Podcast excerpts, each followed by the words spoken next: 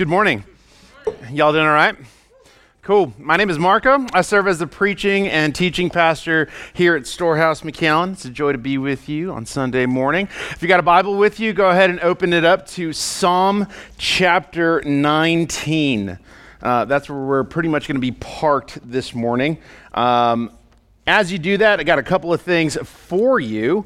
Um, well, not necessarily announcements, but in the midst of topical sermon series, which is what we're doing this morning, I'm going to give you a quick review from last week in just a bit. Uh, one of the things that you're going to notice is that we're going to uh, kind of uh, go through a lot of scripture in our time. And so, as I encouraged you last week, I hope that you have memorized the 66 books of the Bible so that we can just go through them quickly.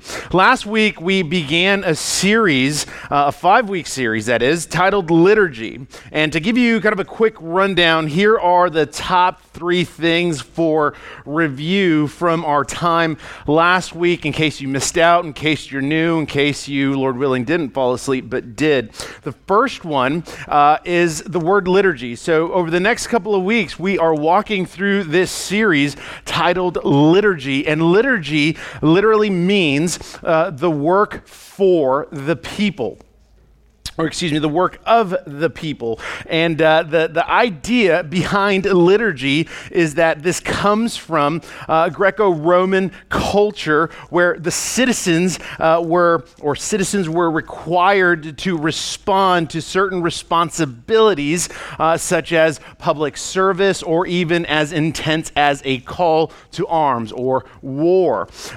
In the history of the church, the word liturgy has been used practically as an order of service. And that typically is what it uh, tends to be. Uh, regardless of the church, everyone has a liturgy. And so the liturgy is meant to point you to the person and work of God. Additionally, liturgy is he- it's, it's designed to help you in your spiritual formation. And we'll talk more of that later on this morning. The last thing, in light of our time from last week, is that we began to look at the Sunday gathering and its significance. We began with the question why does the Sunday gathering matter? And here was the conclusion of our time from last week, but this is also the thesis for the series. And that is that the Sunday gathering matters because it is the fruit of God's work marked by the resurrection of Jesus Christ. Uh, expanded upon a little bit, uh, the reason, if particularly if you are a follower of Christ, the reason that you are here is because Sunday is not only the day that Jesus rose from the dead, but because Sunday is the day that Jesus rose from the dead. In other words, uh, the res- you are the fruit of the resurrection, and that is why the Sunday gathering matters. If Jesus did not rise from the dead, then we would be, as the Apostle Paul says, still dead in our sin. The beauty is, and the beauty of what God teaches through His Word, is that Jesus is alive, that He did rise from the dead, He ascended into heaven, and is seated at the right hand of the Father, and one day He will come again in glory to reclaim His bride, the church. The resurrection is, as we said, the linchpin for the Sunday gathering. There is this great debate uh, among, I suppose, Christians on whether or not the Sunday gathering really matters as much as we think it does. And I would push you not so much to because of the worship and because of this or that, but because specifically of the resurrection. When we unpack the resurrection, then we'll determine how much we actually. Um, what we believe, for instance, about the Sunday gathering. This morning, we're going to be looking at the next part in our series. If last week, part of our time was to understand what it meant to be shaped by the Sunday gathering, this morning, we're going to look at what it means to be shaped by specifically God's Word, specifically in the context of Sunday. In a nutshell, Sunday mornings are spiritual formation. Spiritual formation is the process of worship and growth. Each of the elements that we participate in this morning are meant to point you to the person and work of Jesus Christ. For us at Storehouse McAllen, spiritual formation begins with Jesus. Therefore, the centrality of our time together is the Word of God. It is the Word of God that dictates and directs what we do and why we do it. In turn, it helps to spiritually form you, or you could say it this way it helps to disciple you. As I mentioned this morning, we're going to be looking at what it means to be formed by or shaped by the Word of God. And just as I did a couple of weeks ago when we were at work uh, starting up this series, uh, I mentioned to you last week that I asked several people the question why does the Sunday morning gathering uh, matter? And we got a lot of interesting answers, all good answers, correct answers, but not necessarily complete. This week it was the same thing. Why should you, and here's the question I would pose for you why is it important for you to be shaped by the Word of God? Why is it important for you to be formed by the Word of God, specifically in the context of the Sunday gathering. This week's answers, not gonna lie, they were, they were way better. Good job, those of you who answered, right? I'm looking at you, right? Good job. They were a lot more specific. They were theologically aligned, like correct, uh, but incomplete. Anyway, they were good. They were really, really good. when we look at the Word of God, one of the things that we're doing is, again, answering how is it going to shape us? One of the main elements of our worship service that is in danger today is the preaching of God's Word. In our day, people will leave a church if the preaching is weak, or ironically, people will stay because the preaching is weak. Preachers have the privilege of proclaiming the message of repentance and faith in the Lord Jesus Christ, but sadly, not many do that. In our time this morning, we're going to look at three things, three big sections. We're going to look at why it is important for us to be shaped by the Word of God. We're going to look at how the Word of God is formative for you and I. And we're going to look at where the formation of God's Word is primarily expressed. So, what I'd like to do is uh, read Psalm 19, and then I'll pray, and then we'll dig into our time. We're going to begin in verse 7, and I'm going to end uh, I'm going to end in verse 11. The psalmist says, The law of the Lord is perfect, reviving the soul. The testimony of the Lord is sure, making wise the simple. The precepts of the Lord are right, rejoicing the heart. The commandment of the Lord is pure, enlightening the eyes. The fear of the Lord is clean, enduring forever. The rules of the Lord are true and righteous altogether. More to be desired are they than gold, even much fine gold. Sweeter also than honey and drippings of the honeycomb. Moreover, by them is your servant warned. In keeping them, there is great reward. Let's pray.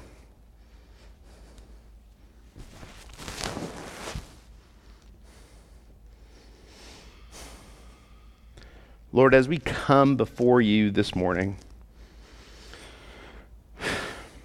we ask that you would reveal yourself to us. We ask that you would meet us where we are with the grace of your word. We ask that you would reveal and expose our hearts through your word this morning. Lord, we have nothing to offer you but ourselves this morning. Therefore, may your word be a delight, sweeter than honey and more precious than gold. Holy Spirit, we ask that you would be present among us and at work within us for your glory and our good. We ask this in the sweet name of Jesus. Amen. Beginning with the first question why is it important to be formed by the Word of God? That's going to be the question that we're going to unpack this morning, and that's where we're going to find the main idea of our time for this morning. As I mentioned earlier, spiritual formation is the process by which we are growing in our understanding and worship of the Lord Jesus. Formation in general is incredibly important, even though it may be something you never think about. The truth, however, is that all of the decisions we are making, big and small, on a daily basis, are shaping us to be the kind of people that we are. The same is said about the Word of God. That is, when we engage God in His Word, we are being formed or shaped by what He tells us as He meets us where we are. And while it is important to worship the Lord privately, it is also important to worship the Lord publicly, particularly through the word being preached. Here's why. Here's the main idea. The main idea to the question, why is it important to be formed by the Word of God? It is important because the Word of God is the primary means by which God reveals Himself to His church. I'll say that one more time. The Word of God is the primary means by which God reveals Himself to His church. Often, whether in public or private worship, I often hear a couple of things. I often hear or am asked about learning about God's will for your life. People would say, Pastor, I just want to know what God's will for my life is. Many of you have even run into that question throughout your time. I just want to know what God would have me to do. I just want to know what it means for the future.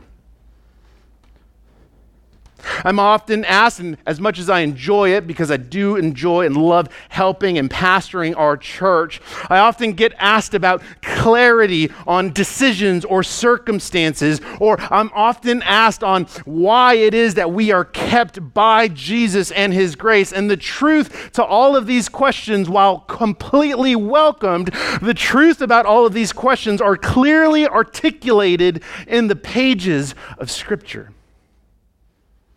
In a season where information is soaring, tensions are high, divisions are blatant, and many in the church have their eyebrows raised, we need more Bible and not less. We need more Bible, not less. And it is not simply to fill our heads with knowledge, but because the Word of God is the primary means by which God reveals Himself to the church and pours His grace out onto His people. Therefore, let us consider how the Word of God is formative for us. That's the second part of our time. How is the Word of God formative for you and I? The psalmist teaches us this in Psalm 19 and provides us with six ways in which the Word of God is formative for the Christian. And what I want you to see in this section is a progression in the life of the believer as a result of the Word of God. Beginning with verse 7, the psalmist says, The law of the Lord is perfect, reviving for the soul, or reviving the soul. The first way in which the Word of God is formative is through revival. The psalmist begins with revival. Now, we can look at revival in, in one of two ways. The first being revival in the sense that the Holy Spirit revives our spiritual dryness. That's something we're going to look at a little bit later. The second way in which uh, we are revived is in the sense of becoming spiritually alive. That is, it is through the Word of God and by the power of the Holy Spirit that our hearts are regenerated. That at one point, yes, we are all physically alive, but at that one point, we were all spiritually dead. But God, through His Word and the work of the Holy Spirit, has made us spiritually alive. That we have been regenerated. Listen to God through the Apostle Paul as he writes to Titus. This is chapter 3, beginning in verse 4. But when the goodness and loving kindness of God our Savior appeared, He saved us not because of works done by us in righteousness, but according to His own mercy, by the washing of regeneration and renewal of the Holy Spirit, whom He poured out on us richly through Jesus Christ our Savior. In a nutshell, what he is saying is that we are all physically alive but born spiritually dead, and it is through Jesus, through faith in Christ alone, that takes us from a place of being spiritually dead to spiritually alive. It is by faith alone, through grace alone, in Christ alone, upon which we are saved. The Apostle Paul presses this by saying, It was not done by something in you. It is not because of your intellect. It is not because of your strength. In fact, those things, while good gifts for you, was not what saved you. Nothing but the mercy of God is what saved you. So, how is the Word of God formative for the individual and, in particular, the believer through revival? The Christian is living proof of that. The second way in which the Word of God uh, is formative is through wisdom. The psalmist continues The testimony of the Lord is sure, making wise the simple. You can have knowledge but lack wisdom, but you can't have wisdom and lack knowledge. The next step, if you will, is that through the Word of God, we are made wise. Now, when I say that we are made wise, this isn't implying that we just don't do anything and all of a sudden we receive wisdom, but that as we read and are governed by the Word of God and apply what God has revealed to us, we grow in exercising wisdom. It is through ordinary people that God preaches an extraordinary message. To the Corinthian church, the Apostle Paul says, hey, This message is foolish, yet God uses it and delights in saving sinners. He uses the simple and makes them wise. Number three, joy. The psalmist says, this is verse 8 The precepts of the Lord are right, rejoicing the heart. The Word of God, in the simplest terms, brings joy to our hearts. Now, this joy is not the result of circumstance, but status. The joy that the Christian walks in is not always necessarily based on happiness or circumstance because those two things are fleeting and ever changing.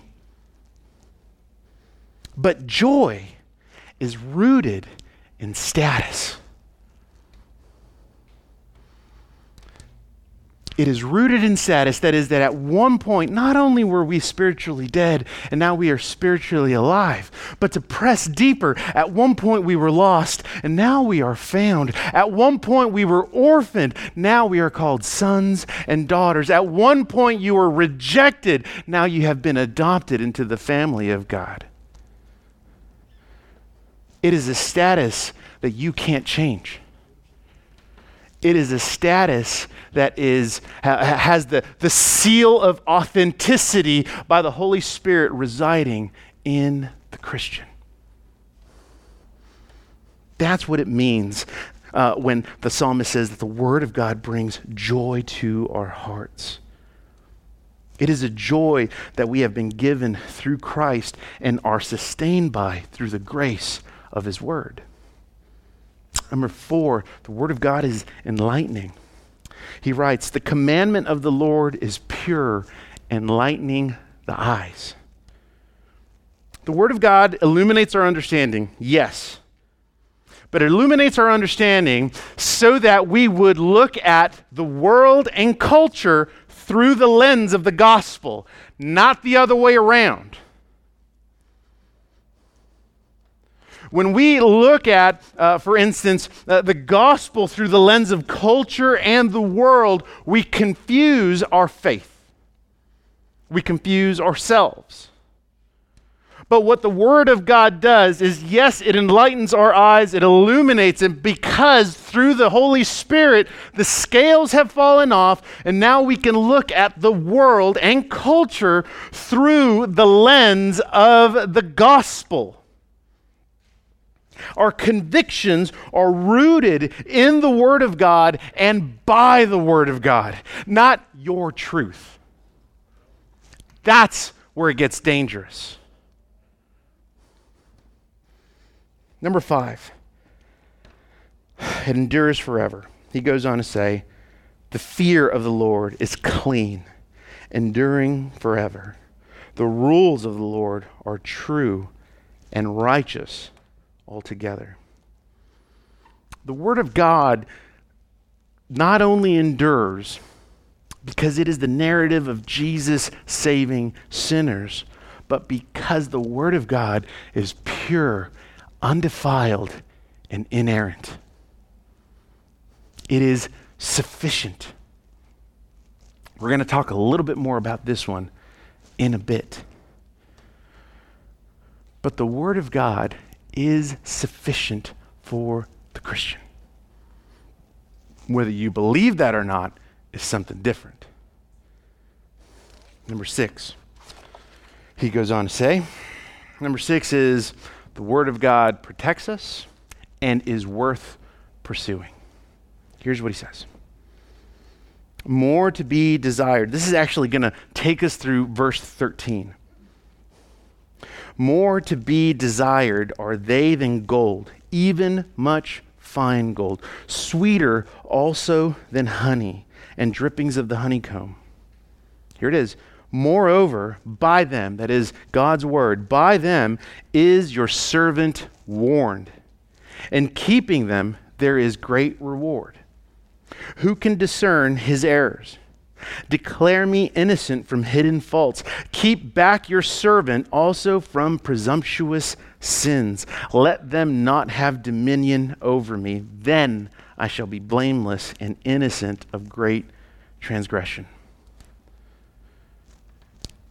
By the word of God, the sinner is warned about who they are outside of Christ they are warned about the danger of their sin. And they are provided with the truth about Jesus. So if you are a Christian, the Word of God puts that on the table for you so that you and I are without excuse. So that you and I can't say, well, I just didn't know about that. It is through the Word of God that we are warned, that we are made aware of the condition of our hearts. It is through the Word of God that we are exposed. Additionally, it is through the Word of God that the repentant sinner will find a great reward in pursuing God through His Word. A couple of weeks ago, we finished 2 Timothy. That's one of the last things the Apostle Paul tells young Timothy. I have fought the good fight. I have finished the race. I await my crown. But it's not just me, it is everyone who believes. So, what's the reward that you receive? It is Christ Himself. It is the eternal presence of Jesus one day. If we are to be shaped by the Word of God, then we must actually begin with the Word of God. So, moving on to the third section. Where is the formation of God's Word expressed primarily in the church? Well, the primary method of God revealing Himself through His Word is by the preaching or proclamation of His Word. Throughout history, God has sent preachers in an effort to proclaim the kingdom, repentance, and bring about revival. We can look at the Old Testament prophets. What was their job? To preach repentance. Repent and turn. We could look at the person of Jesus.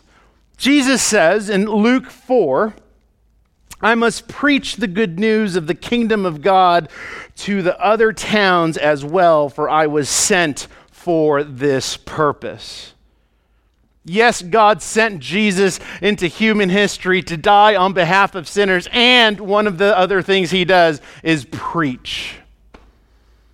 We can look at the Apostle Paul preaching to the Gentiles, planting churches, installing other pastors like good old Timothy. And this is what he tells them in 1 Timothy 4 Until I come, devote yourself to the public reading of Scripture, to exhortation, and to teaching. Throughout history, God has sent preachers to preach repentance and the good news of the kingdom and to preach revival. We don't only have to look at the pages of Scripture, we could actually look into history. The 16th century Protestant Reformation brought about revival in the church primarily through the preaching of God's Word. Not enough? In the 18th century, also, this section known as the Great Awakening, where the Spirit of God dropped upon the people of God through the preaching of God's Word.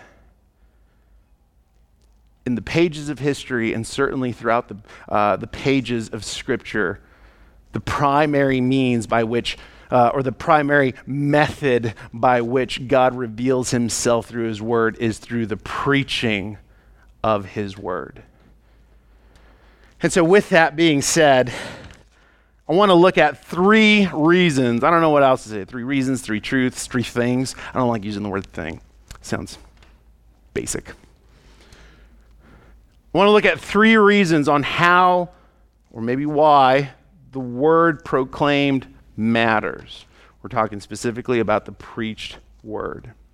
Here's the first reason because exposition matters. Exposition matters. Here's what Dr. Steven Lawson writes about preaching God's word and certainly expositional preaching. That is, when we go verse by verse and we park on it, we take as much as we can from that. We're looking at the rest of Scripture to help interpret that. This is what he says Such preaching necessitates declaring the full counsel of God in Scripture. The entire word must be expounded. No truth should be left untaught, no sin unexposed, no grace unoffered, no promise undelivered. Exposition matters because it helps to guard sound doctrine. The preacher's responsibility is to shepherd the flock of God that he has been entrusted with by feeding them sound doctrine, directly from God's word for the edification of the church. My job is to preach scripture, not your opinions. Number two, the preaching, actually, this isn't number two, this is all under exposition. The preaching of God's word should be marked with the truth about God in Christ. It should involve a call to repentance and the grace of God that saves and sustains sinners.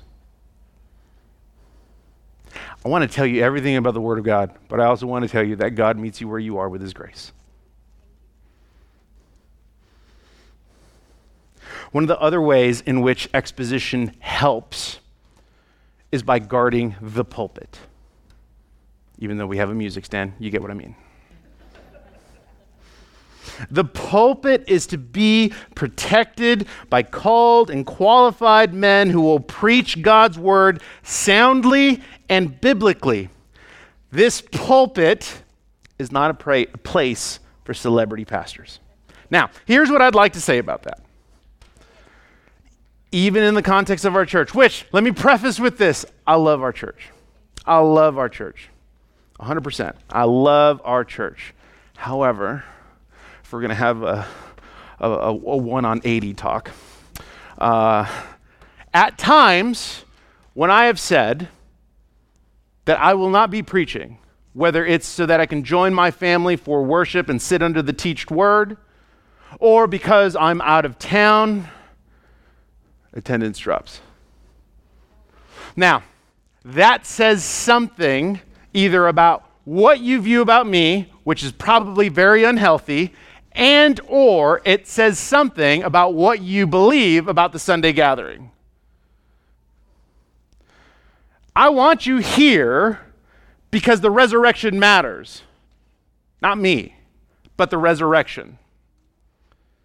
Therefore, when we back off when our favorite preacher isn't around, it says something about what we believe about the resurrection. It says something about what we believe about our church. The pulpit is so that the word of God would be proclaimed because it is the authority of the word, uh, it is the authority of God. What is your job in that? I want you to listen to Acts 17. I'll give you a little bit of context after I read it. Now, these Jews were more noble than those in Thessalonica. They received the word with all eagerness, examining the scriptures daily to see if these things were so. These are individuals who are part of a church plan and they're hearing the word of God preached and they're so excited, but at the same time, they are making sure that what the preachers or the apostles are preaching are coming directly from Scripture. And so when we see here Luke write in Acts 17 that they are examining the scriptures daily, they are making sure that what is being preached is biblical. Your job is to examine the scriptures daily to make sure what is being preached is biblical. So, the first reason as to why the word proclaimed on Sunday matters is because of exposition. The second reason is because of worship and sanctification. Because the Word of God is central to our worship service, I hope that you understand that the transitions we have and the order that we have, or the order that we walk by, is meant to point you to the person and work of Jesus. Our liturgy is not so that we're cool and trendy. It is so that we would direct your hearts and minds to the person, character, and work of Jesus. There is a reason Eric begins every Sunday with the Word of God. That means as soon as you get to your seat, he wants to point you and direct your heart to the character of God. There's a reason he brings up scripture in the midst of the worship service or in the midst of the music so that you would be reminded, guided, and discipled to look at the person and work of Jesus. The Word of God, it is central to our worship. Additionally, because the Word of God is central to our worship, it also sanctifies us by exposing the condition of our hearts. I get these very kind and generous comments sometimes.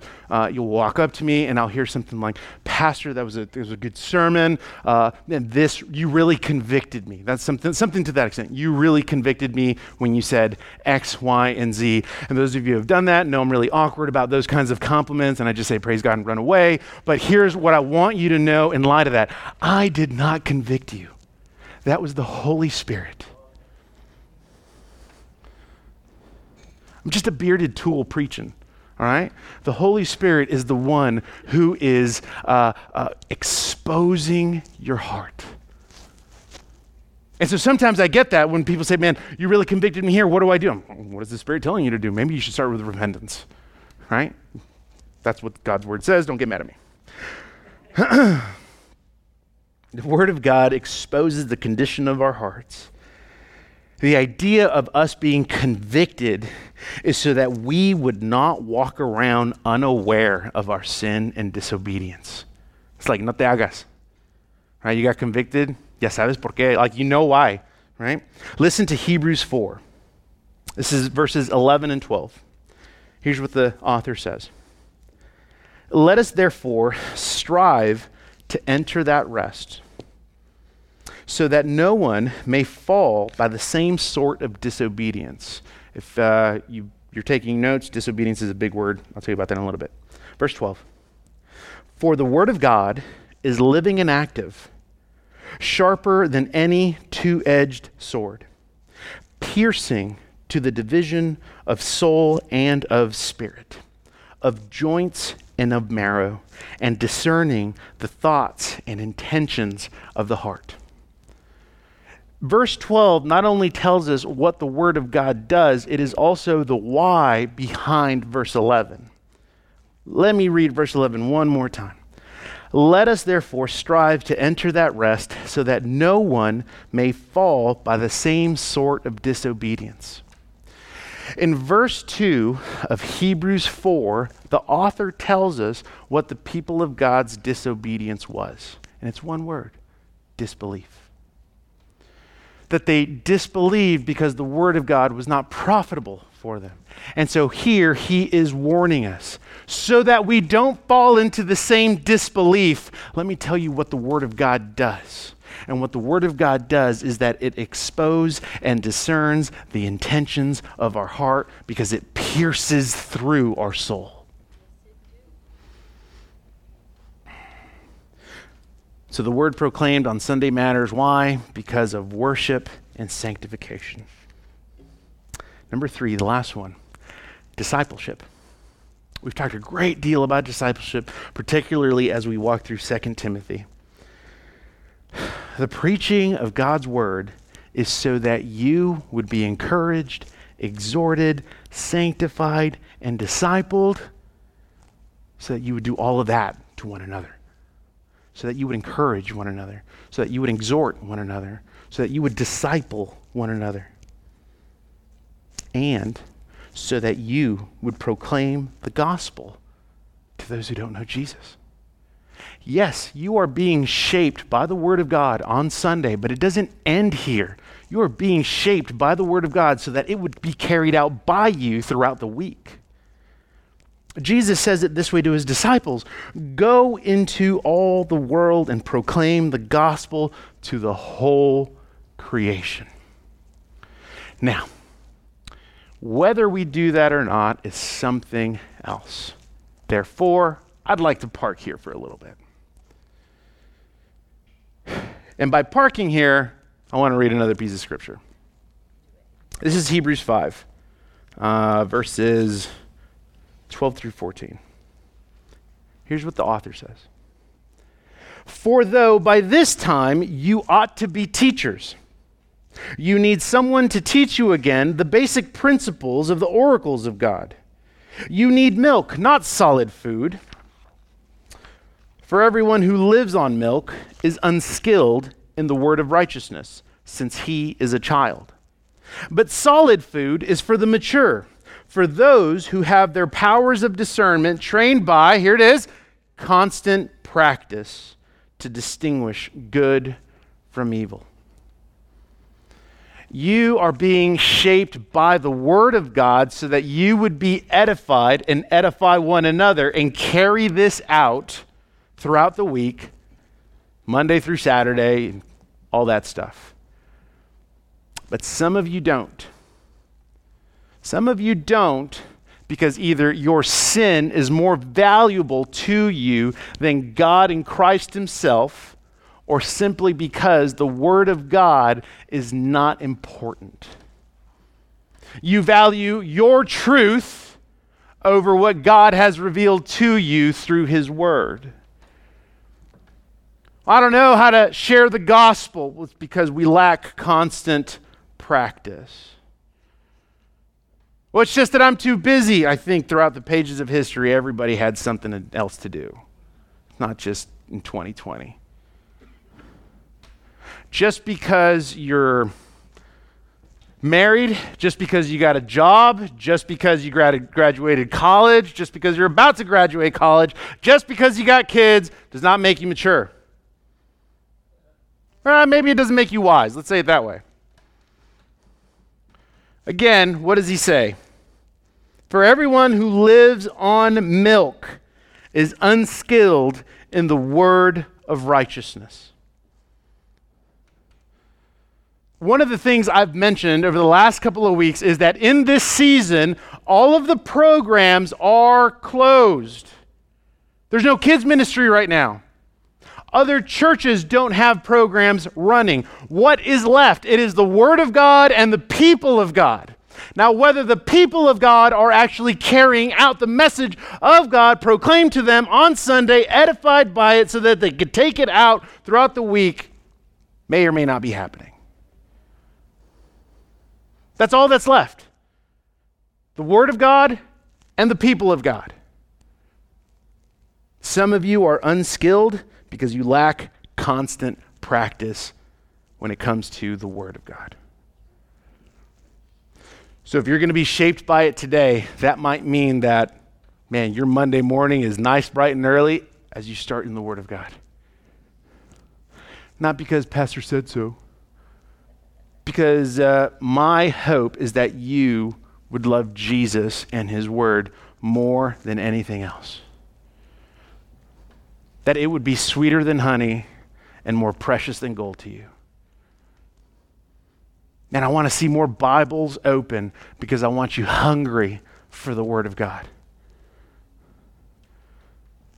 Apps and devotionals are cool, but part of the reason we rely on them is because we want someone else to do the sanctification for us. Open your Bibles, read God's Word. You want clarity? Read God's word. You want to know what to do with the future? 1 Thessalonians 4 says, hey, here's God's will for your life your sanctification. It's literally it. It's two words your sanctification. Some people are like, no. Roll out my life for me, Jesus. No. No. Grow up.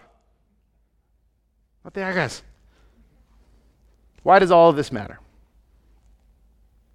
When we take away the preaching of God's word, we remove the means by which he pours his grace out onto us. That's why it matters. If the Word of God is the primary way by which He reveals Himself to us, then His grace is the primary means by which He saves and sustains us. At the end of the day, church, I do not want to preach good advice. I want to preach good news. I do not want to preach, be a better version of yourself. I want to preach God's work in you through the Holy Spirit. I do not want to preach, love yourself. I want to preach, deny yourself. I don't want to preach that you are worthy because you are awesome, but that you are worthy because Jesus is for you. I don't want to preach, just try harder. Rather, I want to pe- preach, repent, and you will be forgiven and restored. For it is by His grace that we are cleansed. So, as we close up, Christian,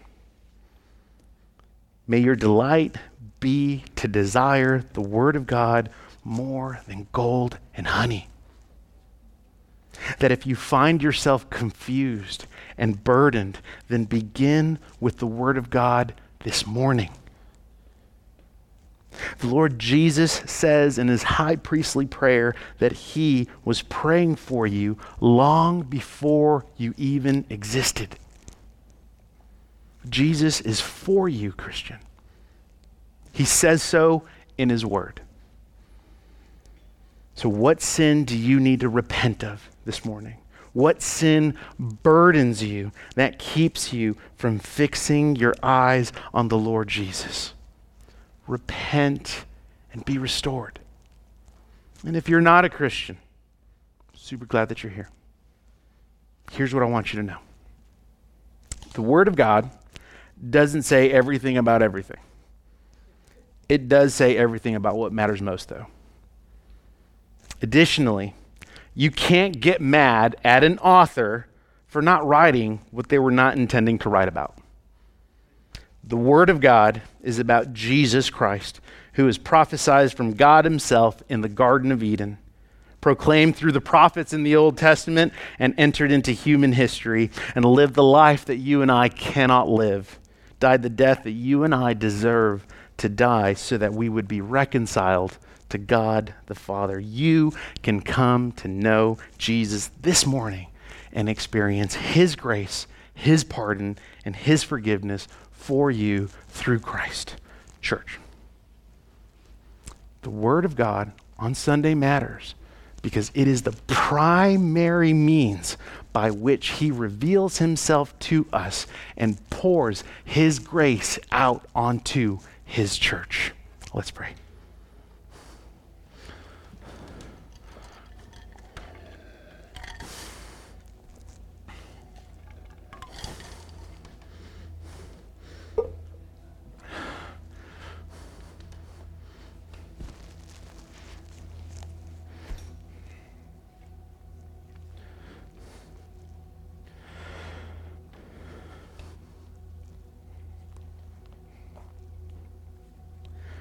Lord, your word pierces through us in order to reveal the intention of our hearts.